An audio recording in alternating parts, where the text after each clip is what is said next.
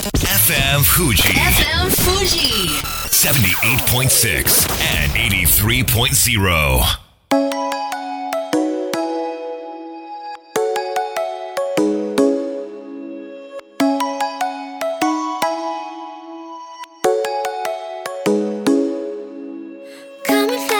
月曜夜のひとときいかがお過ごしでしょうか？この番組「みんなのラジオは」自分の故郷を盛り上げたい。誰かの役に立ちたい。ぜひ知ってほしい聞いてほしい。そんなたくさんの思いを発信していく番組です。本日で第116回の放送。東京代々木のスタジオビビットより公開生放送でお届けしてまいります。リスナーの皆様明けましておめでとうございます。本年もどうぞよろしくお願い申し上げます。さあついにやってきましたオリンピックイヤー。2020年世の中はどんな動きを見せる予定なのかちょっと調べてみました。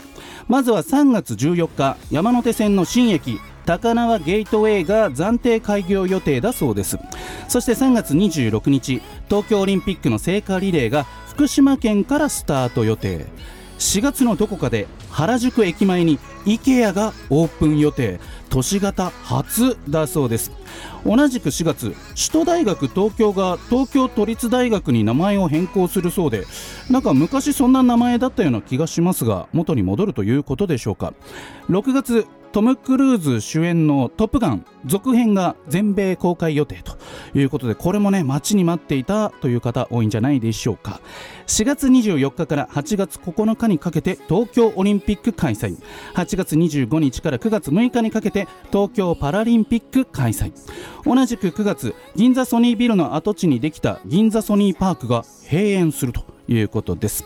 そして10月13日マイクロソフト社の OS Windows 10のメインストリームサポートが終了するということです。そして11月はアメリカ大統領選挙。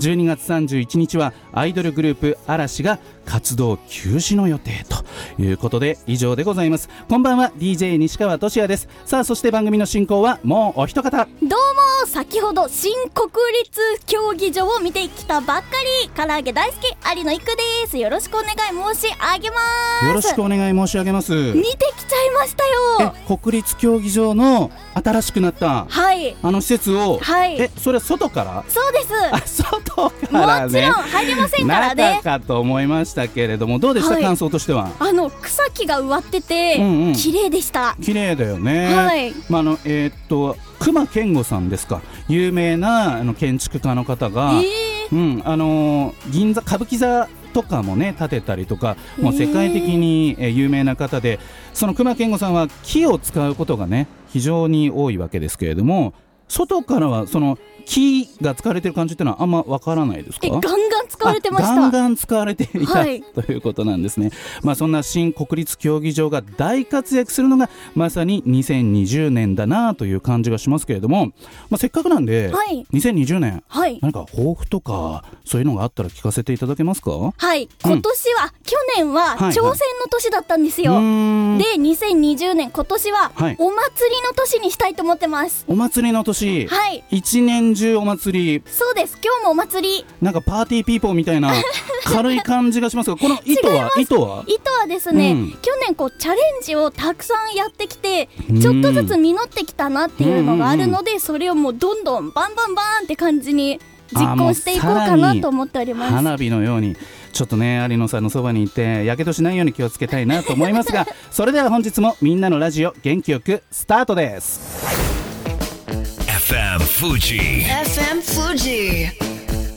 78.6 and 83.0. この番組は株式会社フレイマ柴田ホーム会計事務所甲州藤川本菱純米大吟醸の提供でお送りしますさあいくちゃんメッセージを一通いただいておりますので、はい。ご紹介お願いいたします。はい。西川さんいくちょんこんばんは。こんばんは。新年明けましておめでとうございます。おめでとうございます。本年もよろしくお願い申し上げますさて皆さんに伺いたいのですが初詣に行く際お賽銭の金額は決めてますか、えー、自分うんはいつも500円と決めています。高い。理由は5円かっこ5円の気持ちを100倍に込めてという意味で500円にしています。うん。ちなみに写真は福岡太宰天満宮行った時の参拝客の様子です。うん太宰府天満宮の写真貼り付けていただきましたけれどすもごい人。ねえすごい人ですが有野育さん、はい。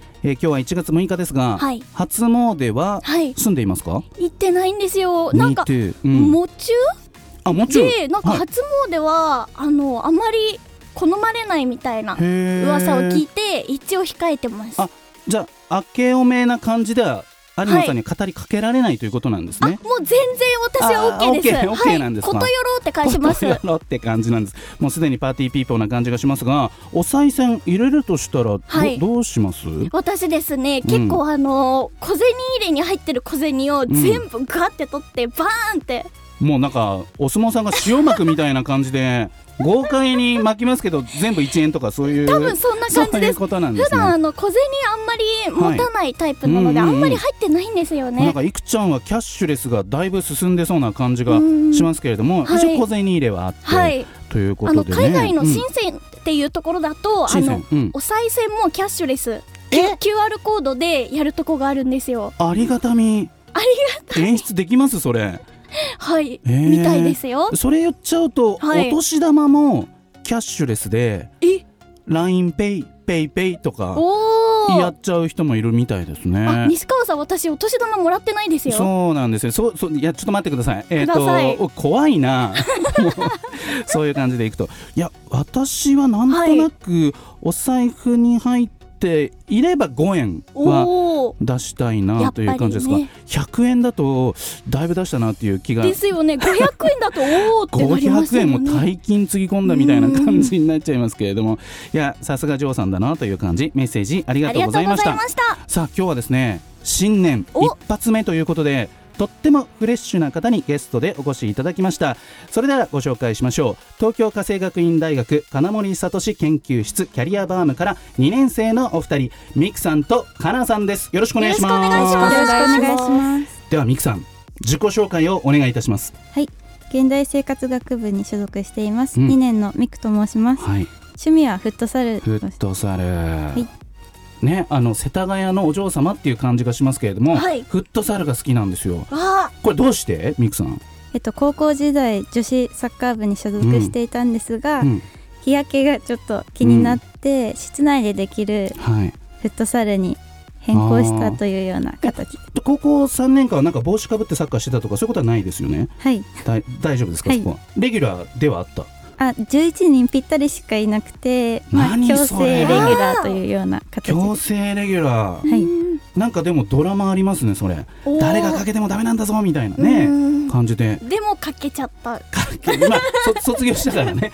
あそうなんですね。ではかなさん自己紹介お願いいたします、はい、東京家政学院大学現代生活学部2年のかなです。はい。お願いします。お願いします。お願いします。なんか趣味とかなんかそういうのあります？趣味はうん。女性アイドルグループのはい。応援をすることで、特にうん。欅坂46だったりとかが好きで行ってますね。えあの女性が女性を応援するって全然いいと思うんですけど、はい。なんか他にもね三代目 j s o u l b r o t h e r s さんとか嵐さんとか、い。たくさんの素敵な男性グループありますけれども、はい。なぜそちらには行かず女性グループなんでしょうか？うーん、もともと芸能人っていうもの自体にあんまり興味がなくて、なんと、うん。で、たまたまこう高校3年生の受験の時に、はい、CM で欅坂46が歌ってるのを聞いて、うん、元気をもらえて、元気なかった？元気受験生なのでなくて、元気なくて。なくて。う、ん、そこからもうハマりました。元気をくれた欅坂46をずっと応援している、かなさんですけれども。さあお二人が所属している金森聡研究室キャリアバーム。これどんな組織なのか改めてミクさん教えていただけますか？はい、えっとキャリアバームでは、うん。就職というより就職のその先の働くことについてうん考える活動をしていて、主に社会人ゲスト懇談会と良い会社研究キャリア系イベントの参加という3つの活動を主にしています。すごいね。えでも就職じゃないんだとゴールは。もっとその先なんだとい。うことで、どんなモチベーションで入られたんですかこれは？えっとせ金森先生の授業中に、はい。えっと同じ今同じゼミにいる先輩に、はい。このゼミについてうん。説明してもらって、はい。で今まで働くことについて考えたことなかったなと思って、うん。考えてみたいなと思っに参加した。い真面目ですよ。かなさんはどうしてキャリアバームに？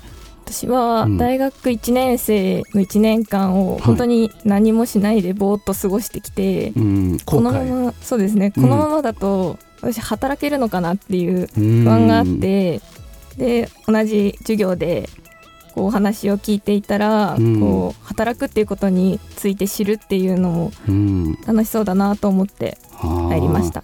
かなさんちょっと真面目で落ち込みがちなわけですけれども、はい。キャリアバームで、うん。ちょっと今気持ち上がってるよっていうところなんですが、お何やらそのキャリアバームが、えー100年企業フェスティバルというものを開催したそうなんですけれどもこちらはどんなイベントなのかミクさん教えていただけますか？はい、えっと、老舗企業と学生が合同で企画した、えっと、イベントで、うーんと、老舗企業の良さをはい。学生に伝えたいという思いで企画しました。え老舗企業ってどれぐらいで老舗扱いですか？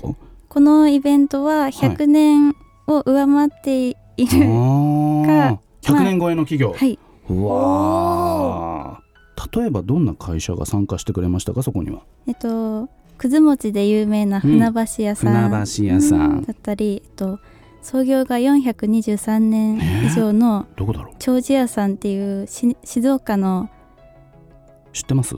いやわかんないです。勉強不足だけどすごいよね。400何年も続いてるって、うん、な何何屋さんですかそれは？とろろの？とろろ、えー、とろろで400何十半年端ないっすよそれは、逆にねどんなとろろなのか興味湧きましたけれども、はい。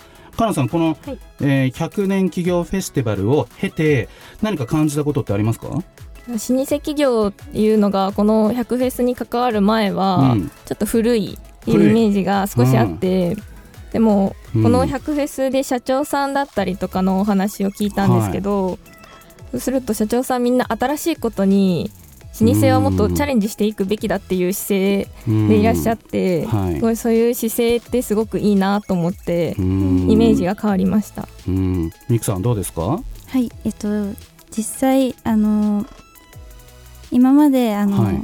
職人さんだったりそういう硬いイメージがあったんですけど、うん。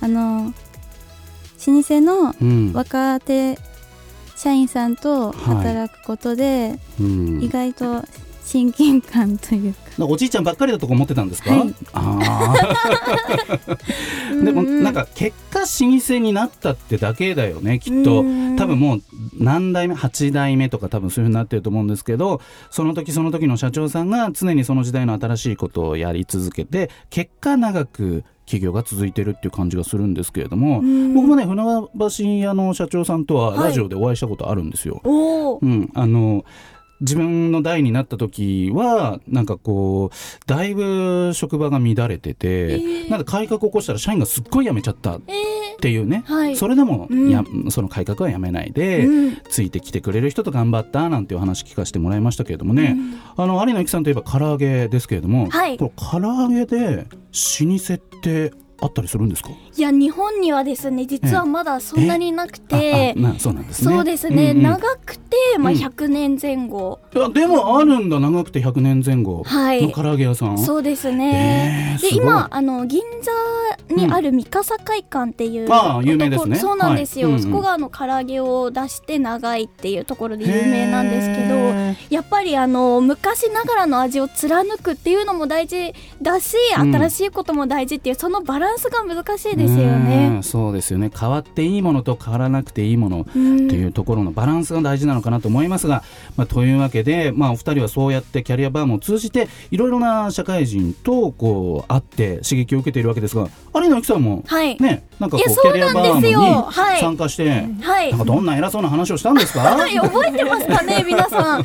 そこではどんなこと？を結構あの、うん。なんかつこれから社会人になる,、ね、なるにあたってはい。覚えててほしい3つのこと。っえ何何？ていうことにたいや言わないですよ言わないんかい まあでもそういったことを。はいもうあの2時間いただいて、うん。まあ、1時間20分くらいみっつり話して。半分以上寝てたとか大丈夫ですか？それないですか？意外と皆さんすごいいい感真面目に。はい。はい面白かったですか？面白かったですね。ね。その後に感想いただいたのがもうめっちゃベタ褒め。感想怖いですねそれはね、はいありがたかった。ありがたかった、はい。ということでね、まあ、ぜひこれからもたくさんの魅力的な社会人と会ってほしいなと思いますが何かこう将来に向けてこれから頑張りたいことって何かありますか？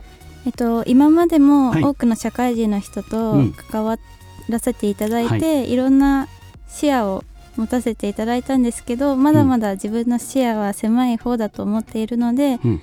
いろんなもっとたくさんの社会人の人と出会え出会って視野を広げていけたらなと思います。ありがとうございます。ではかなさん。私はこの社会人ゲスト懇談会を通していろいろな方のキャリアのお話をお聞きして自分の選択肢が今すごく増えているところなのでそれをこう絞っていくっていうところを頑張りたいなって思います、たくさん選びたいところが出てきたということなんですね。わ、かりました。ありがとうございます。というわけで本日のゲストは東京家政学院大学金森研究室えーキャリアバームからミクさんかなさんでした。ありがとうございました。ありがありがとうございました。それでは一曲お届けしましょう。ワンオクロックでスタンドアウトフィッティング Fuji. FM Fuji. 78.6 and 83.0.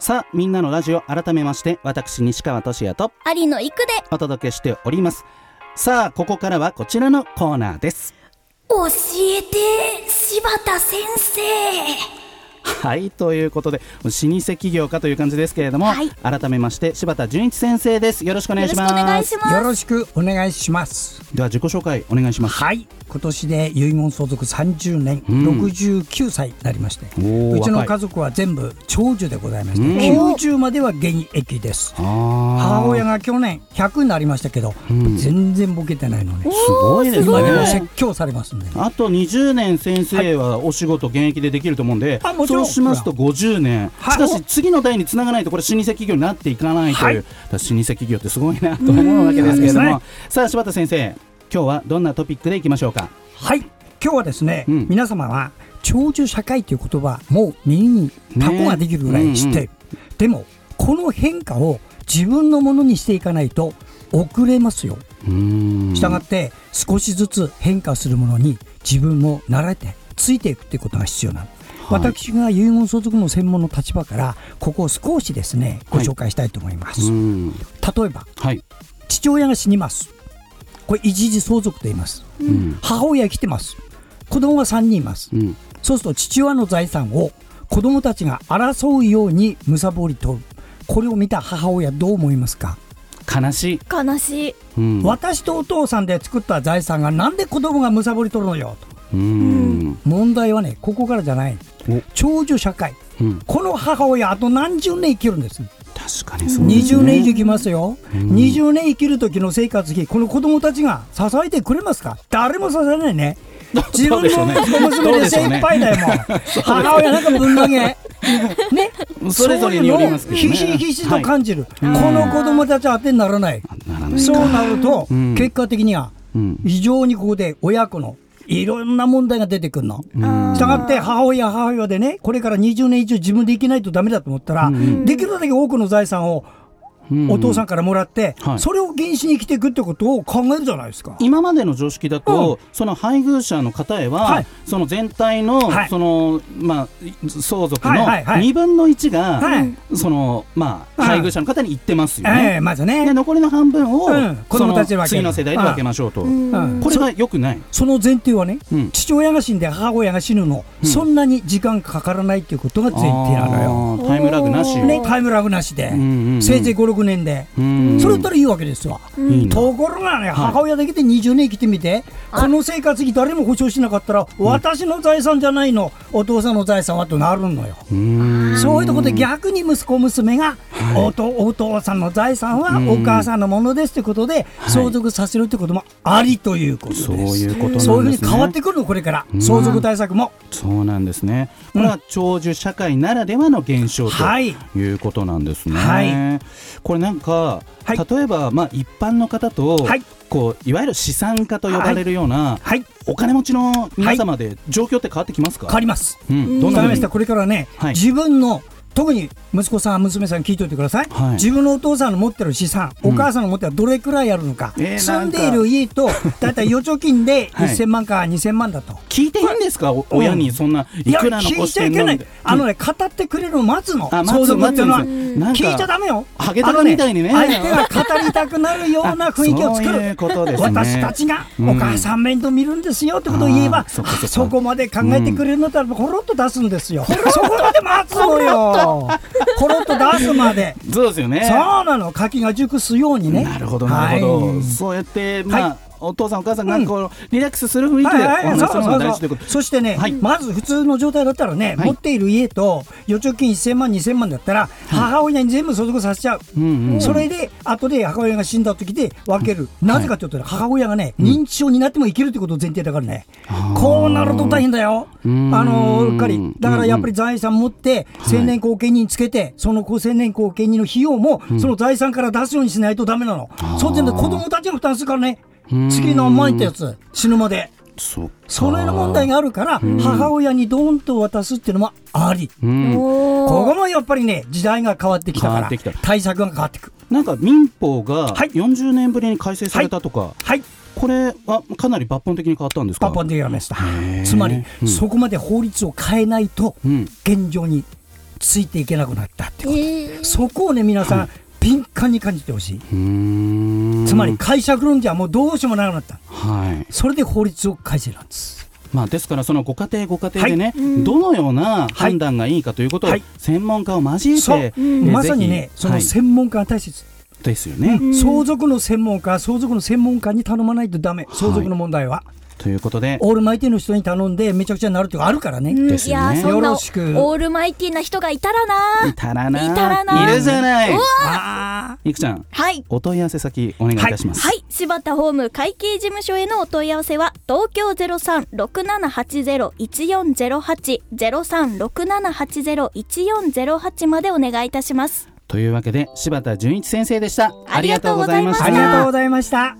いやー新年一発目から現実を突きつけられたわけですけれども、まあ、今月からまた新しいコーナーも始まりますしみんなのラジオ、えーこれからも2020年も盛り上げてまいりたいと思いますのでよろしくお願いいたします。それではまた来週お会いしましょう。素敵な1週間を。また来週。この番組は AB ラボ株式会社サムシングファンアクセラス株式会社。今日より明日あなたの未来に寄り添うサロン心もみの提供でお送りしました。思い出に涙流した。健やかなる時も心やめる時も励ましてくれたしいつだって味方でいてくれ